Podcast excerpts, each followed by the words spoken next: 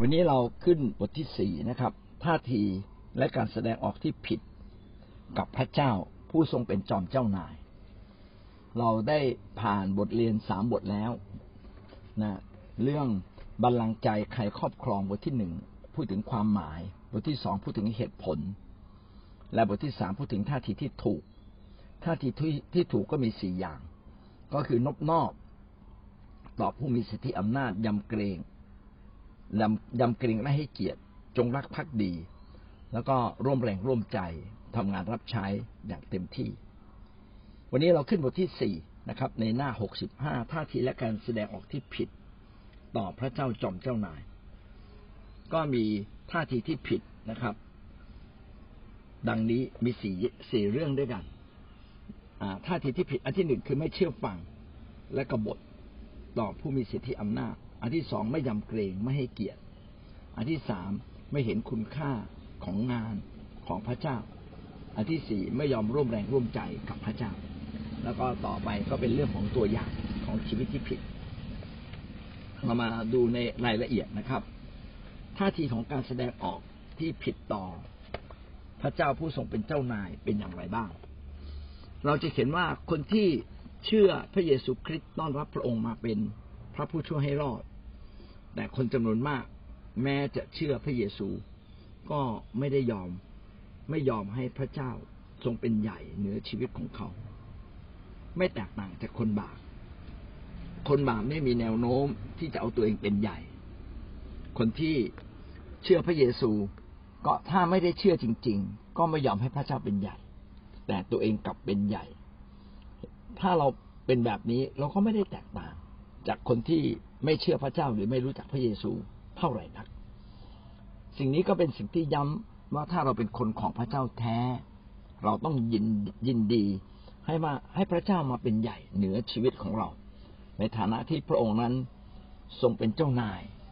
และเราทั้งหลายนั้นเป็นเหมือนข้าทาสของพระองค์ เรามาดูท่าทีที่ไม่ถูกต้อง และการแสดงออกที่ไม่ถูกต้องนี่มีอะไรบ้าง ข้อหนึ่งย่อย ไม่เชื่อฟังและกบฏต่อผู้มีสิทธิอำนาจ การเชื่อฟังนั้นเป็นท่าทีที่สำคัญที่สุด ในการที่เราบอกว่าเรายินดีให้พระเจ้ามาเป็นเจ้านาย ที่ต่างว่าเราเป็นลูกจ้างใครสักคนหนึ่ง เจ้านายสั่งอะไรเรา ถ้าเราไม่ทำอยู่เรื่อยผมคิดว่าเจ้านายก็คงไล่เราออกจากงานบอกไปหางานที่อื่นทำไป แต่ถ้าเรายินดี ให้เจ้านายใช้เขาใช้เราไปไหนเราก็ไป ให้ทำอะไรเราก็ทำนะครับ ในขอบเขตหน้าที่ที่เขามอบให้เราทำก็แสดงว่าความสัมพันธ์ระหว่างเจ้านายกับเราก็ยังดำรงอยู่ แต่ก็มีบ่อยครั้งนะครับ ว่าที่คริสเตียนเองไม่ยอมให้พระเจ้ามาเป็นใหญ่ในชีวิต และก็เริ่มต้นขัดแย้งกับพระเจ้า ไม่เชื่อฟังไม่พอ เริ่มขัดแย้งจนในที่สุดก็เป็นกบฏ การกรบฏต่อผู้มีสิทธิอำนาจ โดยเฉพาะพระเจ้านั้นมีเบื้องหลัง เบื้องหลังของการกรบฏก็คือมารมารเป็นผู้ที่ตรงข้ามกับพระเจ้า ได้ถูกพระเจ้าขับไล่จากพระพักของพระองค์ในฟ้าสวรรค์ มันก็ได้มาครอบครองโลก มารมันจึงล่อลวงมนุษย์ให้เชื่อฟังมันนะครับ และเมื่อมนุษย์เชื่อฟังมารมนุษย์ก็จะเริ่มต้นกบฏต่อพระเจ้าทำให้มนุษย์ก็ตกในความบาปรับผลแห่งความบาปก็คือความเสื่อมโทรมในทุกสิ่ง และสุดท้ายก็รับโทษจนถึงแก่ความตาย มารซาตานไม่ประสงค์ให้เราไปถึงสวรรค์ ไม่ประสงค์ให้เรามีพระเจ้า แต่มันประสงค์ที่จะล่อลวงเรา ให้เราไปตกนรกร่วมกับมัน พระคัมภีร์ บันทึกถึงสาเหตุของการที่มารกบฏต่อพระเจ้าที่ชัดเจนนะครับ ก็คือมารคิดว่าตนเองนั้น ยิ่งใหญ่ เทียบเทียมกับพระเจ้า หรืออาจจะมากกว่าพระเจ้าด้วยซ้ำถ้ามารเทียบตัวเองกับพระเจ้า และกบฏต่อพระเจ้า ถ้าเราตามตามมารไป เราก็จะคิดแบบมารทันที เราจะพบเลยว่าในความคิดของมนุษย์เรา เดี๋ยวเราก็คิดดีถูกคิดถูกต้อง อีกสักพักหนึ่งถ้าเราขัดแย้งในเรื่องผลประโยชน์หรือเรื่องส่วนตัว เราก็จะคิดร้าย เราจะเห็นว่า พื้นที่ในจิตใจของเรามีการแย่งชิงกัน ระหว่างมารซาตานกับฝ่ายพระเจ้า มันอยู่ที่เราจะตัดสินใจที่จะทำตามหลักการฝ่ายพระเจ้า หรือเราจะดำเนินชีวิตตามมารซาตานแต่ว่ามารซาตานนี่คือต้นเหตุของ บรรดาการกบฏทั้งสิ้นที่มีต่อพระเจ้า ก็เขียนไว้ในอิสยาห์บทที่สิบสี่ข้อสิบสองถึงข้อสิบห้าได้พูดถึงเริ่มแรกสุดเลย ว่ามารซาตานนั้นตกจากสวรรค์มาได้อย่างไร โอ ดาวประจำกลางวันเอ๋ย พ่อโอรสแห่งพระอรุณ เจ้าร่วงลงมาจากฟ้าสวรรค์แล้วสิ เจ้าถูกตัดลงมายังพื้นดินอย่างไรหนอ เจ้าผู้กระทำให้บรรดาประชาชาติตกต่ำ เจ้ารำพึงในใจของเจ้าว่าข้าจะขึ้นไปยังฟ้าสวรรค์ เหนือดวงดาวทั้งหลายของพระเจ้าข้าจะตั้งพระที่นั่งของข้าณที่สูงข้าจะนั่งบน ขุนเขาชุมนุมสถานณที่อุดรไกลข้าจะขึ้นไปเหนือความสูงของเมฆข้าจะกระทำตัวของข้าเหมือนองค์สูงสุด ในที่สุดก็เปิดเผยออกมา ว่าซาตานนั้นปรารถนาที่จะมีตำแหน่งสูงกว่าพระเจ้า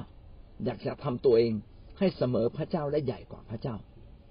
แต่สุดท้ายข้อสิบห้านะครับ แต่เจ้าถูกนำลงมาสู่แดนคนตายอย่างที่ลึกของปากแดน ในที่สุดมารซาตานก็ถูกพระเยซูคริสต์จัดการ และก็จัดการที่กังเขนที่กังเขนเนี่ยดูเหมือนเป็นการวายพระชนของพระเยซูคริสต์แต่การที่พระเยซูคริสต์ฟื้นขึ้นจากความตาย เป็นการบ่งบอกและแสดงออกว่า พระเยซูคริสต์นั้นทรงเป็นพระเจ้าและสามารถชนะความตายของมารซาตานได้ คือมนุษย์เมื่อทำบาปก็ต้องตาย แต่การที่เราฟื้นขึ้นจากความตายได้ ได้ แสดงว่าเราชนะมารซาตาน ความตายนี่เป็นอาวุธไร้แรงที่สุดของมัน อาวุธนี้ไม่สามารถจัดการกับพระเยซูได้ เพราะว่าพระเยซูนั้นหักโซ่ตรวนของซาตาน โดยกำลังที่มาจากพระเจ้า โดยฤทธานุภาพที่มาจากพระเจ้าเบื้องบนซาตานแพ้เพราะว่าพระเจ้านั้นทรงยกผู้ที่ถ่อมใจลงที่สุด ยอมทำตามน้ำพระทัยของพระเจ้ามากที่สุดให้กลับขึ้นมาใหม่ซาตานจึงพ่ายแพ้ไม่สามารถที่จะใช้ความตายของมัน ไม่สามารถใช้การล่อลวง ไปทำร้ายมนุษย์ได้อีกต่อไป โดยเฉพาะอย่างยิ่งในตัวพระเยซูเองนะครับ พี่น้องจะเห็นว่าการที่พระเยซูตัดสินใจที่จะเชื่อฟัง ก็สามารถทำให้ชนะซาตานได้ เชื่อฟังพระเจ้านะครับ การที่พระเยซูตัดสินใจที่จะเชื่อฟังพระเจ้าไม่ทำตามใจตัวเอง สิ่งนี้ก็ทำให้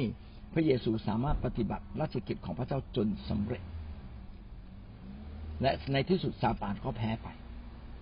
ก็กลับมาตรงนี้ครับว่าชีวิตเราเนี่ยถ้าเราจะเป็นคนหนึ่งที่รับกำลังที่มาจากพระเจ้า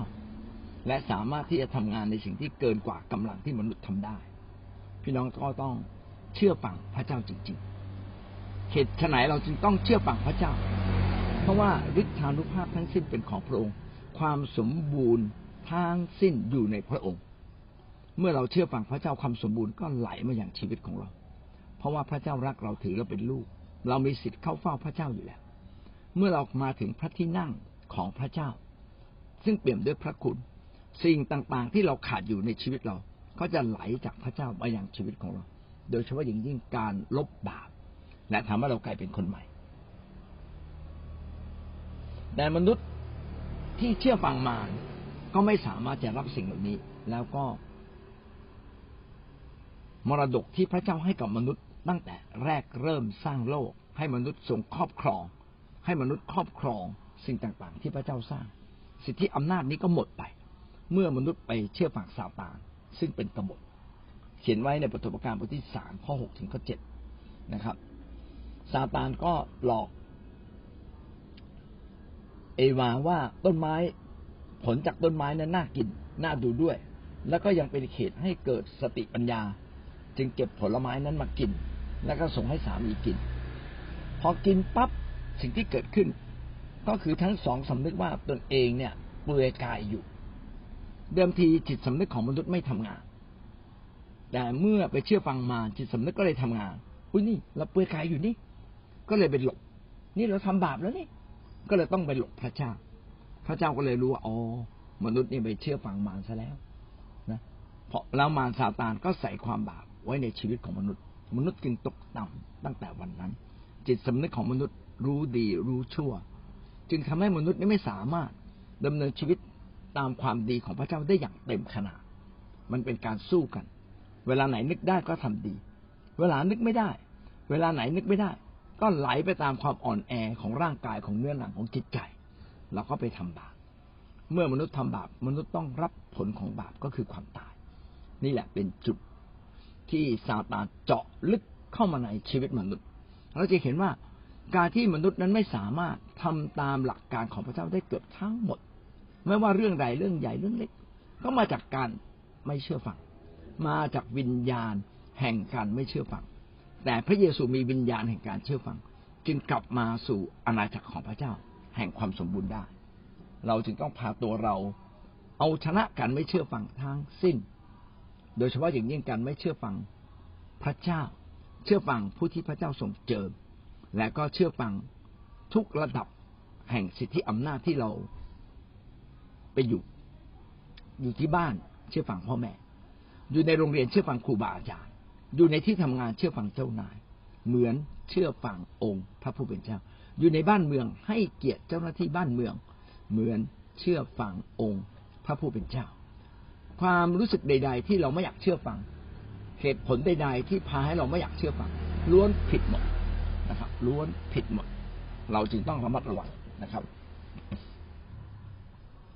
การไม่เชื่อฟังจึงเป็นรากฐานแห่งความผิด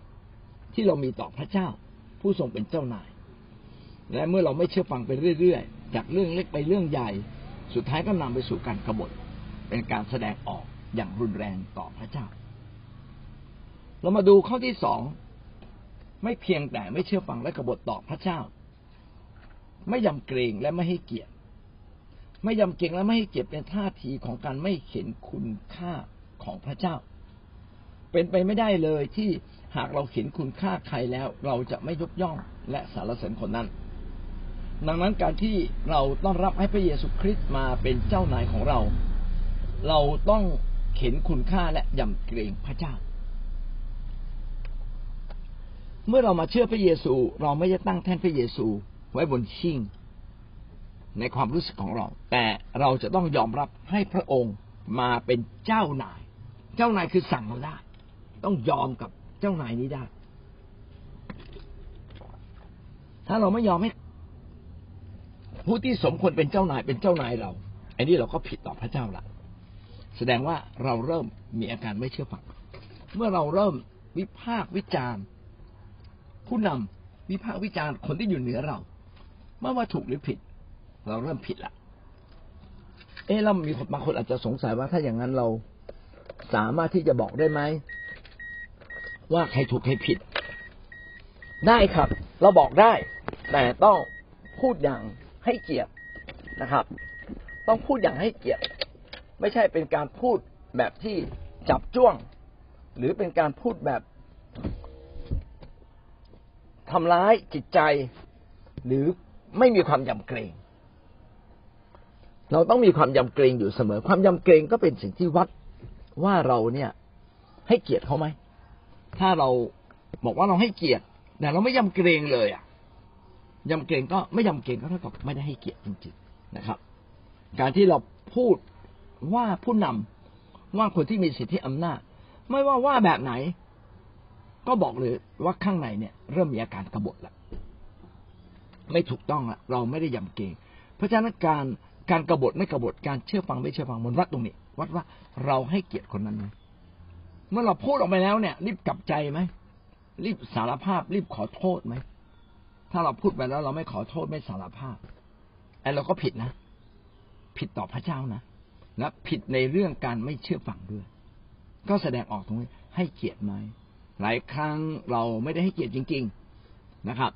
พอเราไม่ได้ให้เกียรติการปัญหามันแก้ไม่ได้ เพราะว่าปัญหาเนี่ยมันไม่ได้เกิดจากตัวเขาไม่ถูก นะผู้นำไม่ถูก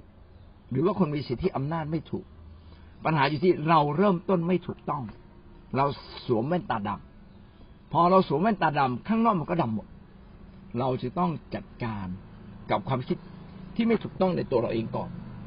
เรามาดูตัวอย่างนะครับ ของคนที่ไม่ยอมไม่ยำเกรงและไม่ให้เกียรติเช่นซาอูลซาอูลเนี่ยไม่เชื่อฟังพระเจ้า แสดงว่าซาอูลเนี่ยไม่ได้ให้เกียรติพระเจ้าจริง แล้วซาอูลก็ยังแก้ตัว พระเจ้ารู้ว่าจิตใจของซาอูลเนี่ยเป็นแบบไร ที่ซาอูลนั้นไม่ยอมให้เกียรติพระเจ้าอย่างแท้จริง ถ้าเราให้เกียรติพระเจ้าอย่างแท้จริง เราก็จะเป็นคนที่ยินดีเชื่อฟังพระเจ้าอย่างง่ายๆนะครับ แม้ซาอูลจะบอกว่าข้าพเจ้าผิดไปแล้ว แต่ความการสำนึกผิดของซาอูลไม่ได้ทำให้ซาอูลเปลี่ยนแปลงชีวิตเลย ยังเหมือนเดิม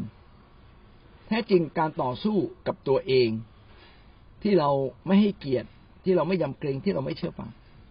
เป็นเรื่องที่ไม่ใช่เกิดขึ้นเพียงครั้งคราว แต่มันเกิดจากในใจเรา ถ้าใจข้างในไม่ได้ถูกแก้ไข ความคิดเช่นนั้น มันก็ยังจะอยู่ในตัวเรา และมันก็จะก่อผลเสียในตัวเราอยู่ตลอดเวลานะครับหนึ่งซามูเอลบทที่สิบห้าข้อที่สามสิบกล่าวดังนี้ ฝ่ายซาอูลจึงเรียนว่าข้าพเจ้าได้กระทำบาปแล้ว แต่บัดนี้ขอให้เกียรติแก่ข้าพเจ้าต่อหน้าผู้ใหญ่ของประชาชนของข้าพเจ้าและต่อหน้าคนอิสราเอล ขอกลับไปกับข้าพเจ้าเมื่อ เพื่อข้าพเจ้าจะได้นมัสการพระเยโฮวาห์พระเจ้าของท่านซาอูลเมื่อทำผิดนะครับ ถ้าจำไม่ผิด อันนี้เป็นเหตุการณ์ที่ซาอูลไปไว้ชีวิตกษัตริย์อากักแล้วก็ประชาชน ของซาอูล ทหารของซาอูลก็ไปเฉี่ยวทรัพย์ เอาแพะตัวงามๆแกะตัวอ้วนๆมา ทั้งๆที่พระเจ้าบอกว่าให้ทำลายจนหมดสิ้น แล้วพอซามูเอลจับได้ ว่านี่คุณทำผิดนี่ใช่ไหมซาอูลก็แก้ตัวบอก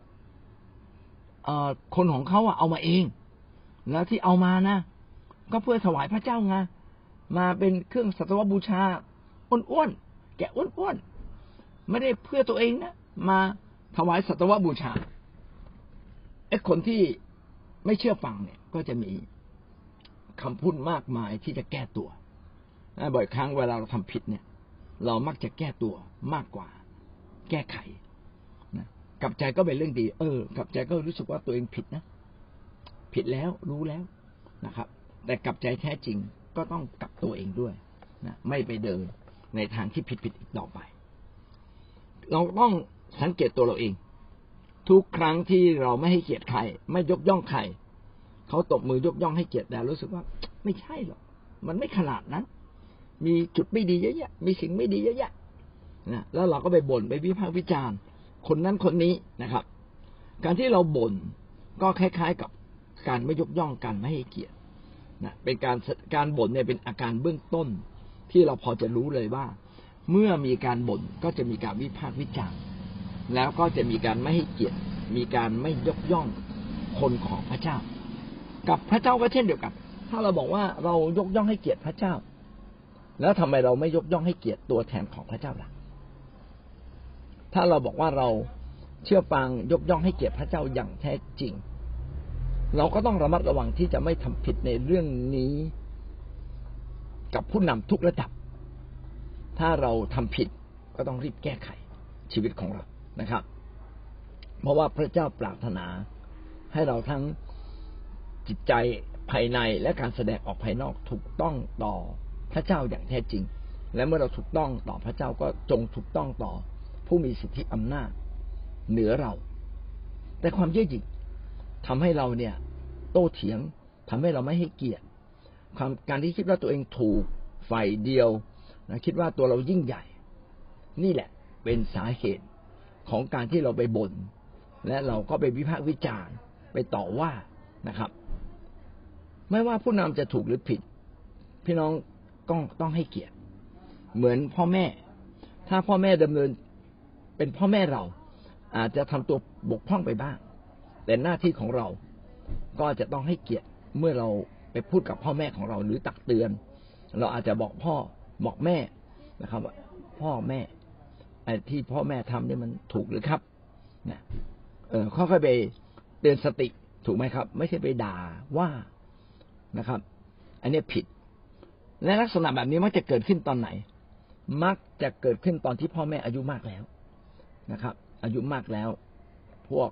ลูกๆก็จะจัดการกับพ่อแม่ การให้เกียรตินี้ไม่มีแล้ว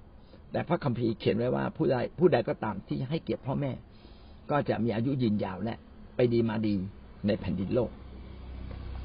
อีกตัวอย่างหนึ่งที่ดีก็อิสราเอลนะครับ กับโมเสสโมเสสทำหน้าที่พาคนอิสราเอลออกจากอียิปต์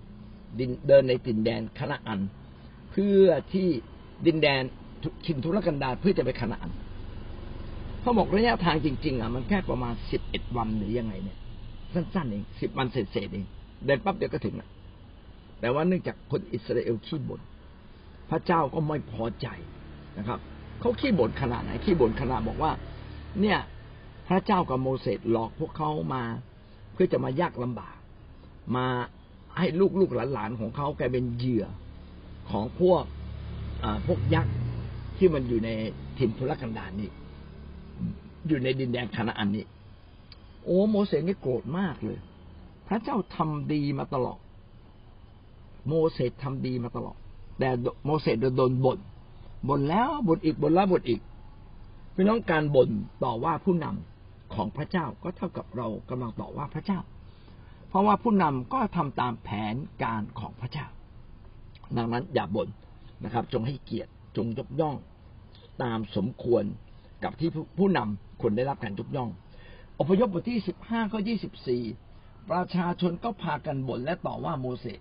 พวกเราจะเอาอะไรดื่ม ตอนนั้นคงจะไม่มีน้ำอพยพสิบหกข้อแปดโมเสสกล่าวว่าในเวลาเย็น พระเจ้าจะประทานเนื้อให้ท่านรับประทาน และในเวลาเช้าพวกท่านจะมีอาหารรับประทานจนอิ่ม เพราะพระเจ้าทรงทราบคำบ่นของท่านต่อพระองค์ เราทั้งสองนี้เป็นผู้ใดเล่า พวกท่านไม่ได้มาบ่นต่อว่าเรา แต่ได้บ่นต่อว่าพระเจ้า เราทั้งสองก็คือโมเสสกับอาโรนซึ่งเป็นตัวแทนของพระเจ้า ในการนำคนอิสราเอลเข้าสู่ดินแดนคณาอัน พอไม่มีน้ำประชาชนก็บน่นพอไม่ได้กินเนื้อก็บน่นเพราะว่าพระเจ้าให้มานาตกมาจากฟ้า มานาเขาบอกเหมือนเม็ดผักชีมีกลิ่นหอม ไปเก็บนะ เก็บทุกเช้าจะมีทุกเช้าเลยนะ แล้วก็มากินแล้วก็อิ่ม อิ่มน้ำสำราญปรากฏว่าคนเหล่านั้นเบื่อ กินมานาแล้วเบื่อเหลือเกินนะครับ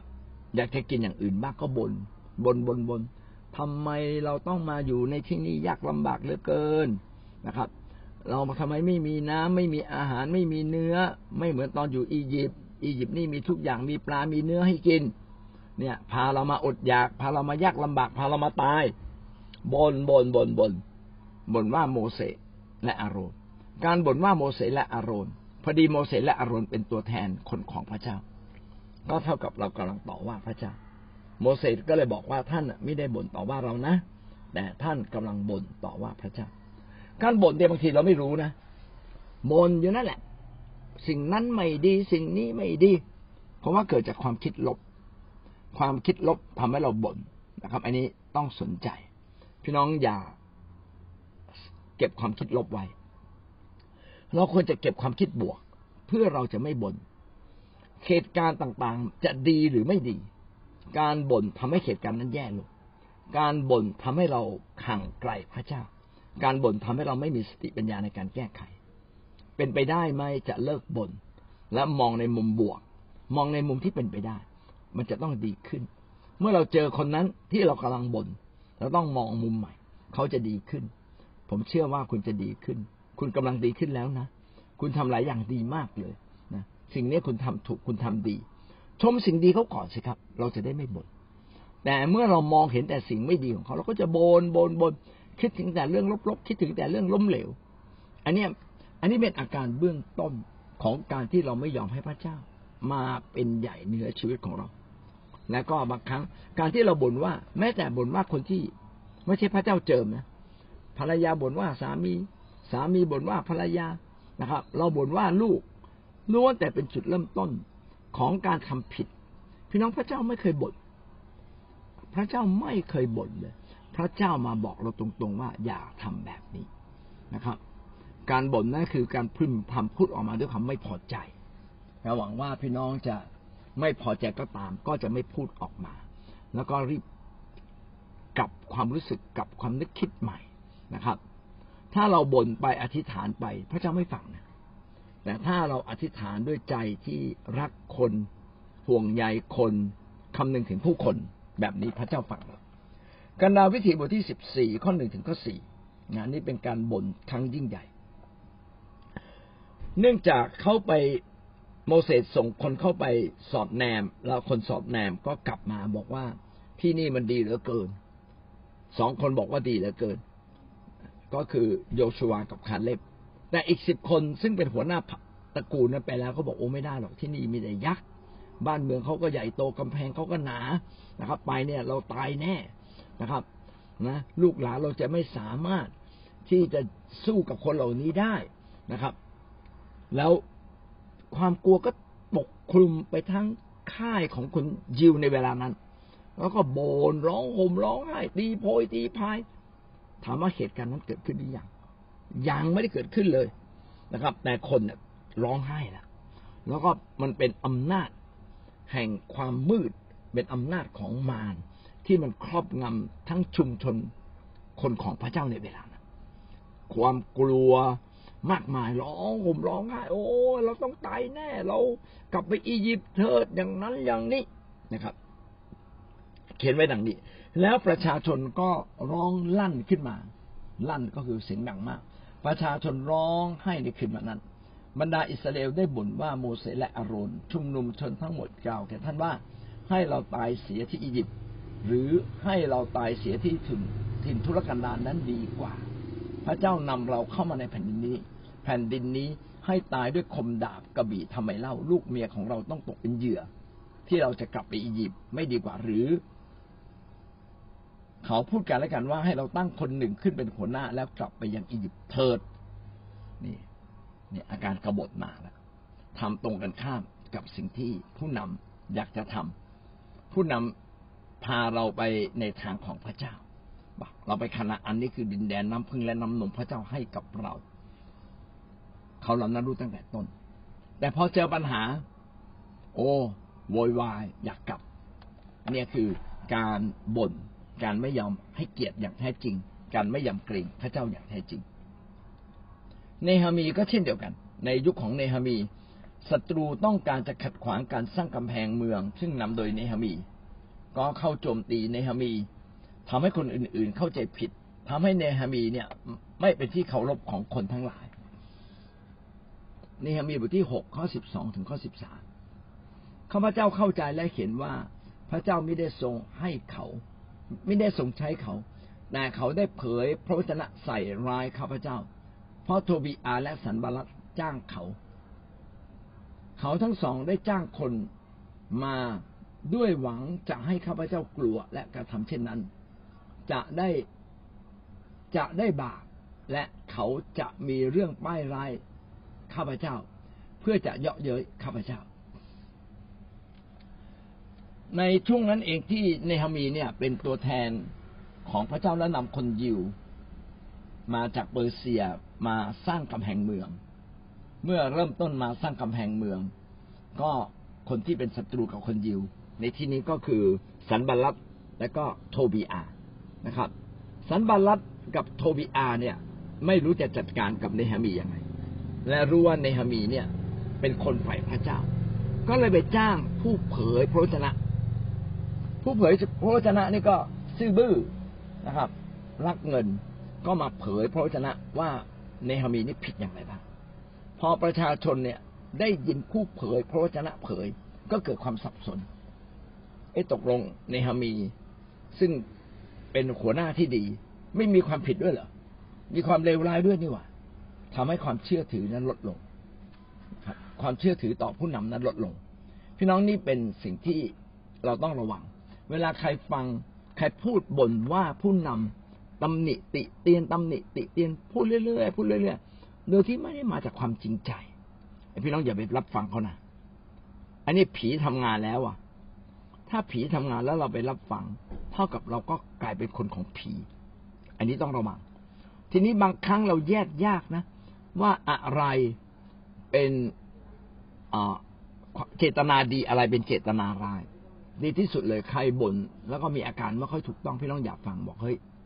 มันไม่ได้เป็นไปขนาดนั้นจริง ๆ ไม่ใช่หรอมะไม่ต้องพูดไม่เอาถ้าอยากพูดไปพูดกับผู้นำอย่าพูดแบบนี้นะชกใต้เข็มขัดนะชกใต้เข็มขัดผิดกิจขัดผิดกฎกติกา ไปคุยกับผู้นำดีกว่า การไม่ให้เกียรติและการ แสดงออกมาโดยการบ่นวิพากษ์วิจารณ์มักจะเกิดขึ้นเสมอกับคนที่มีท่าทีที่ไม่ถูกต้อง และไม่ยอมให้ผู้นำหรือตัวแทนของผู้นำตัวแทนของพระเจ้า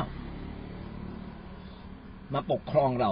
นะครับ เมื่อไหร่ที่เราทำอย่างนั้น เราก็เริ่มผิดต่อพระเจ้า ดังนั้นการบ่นจึงเป็นสิ่งที่ต้องระมัดระวังอย่างยิ่ง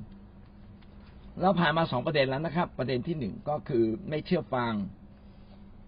เป็นกบฏไม่ยำเกรง ไม่ให้เกียรติ ประเด็นต่อไปก็คือไม่เห็นคุณค่าของงานของพระเจ้า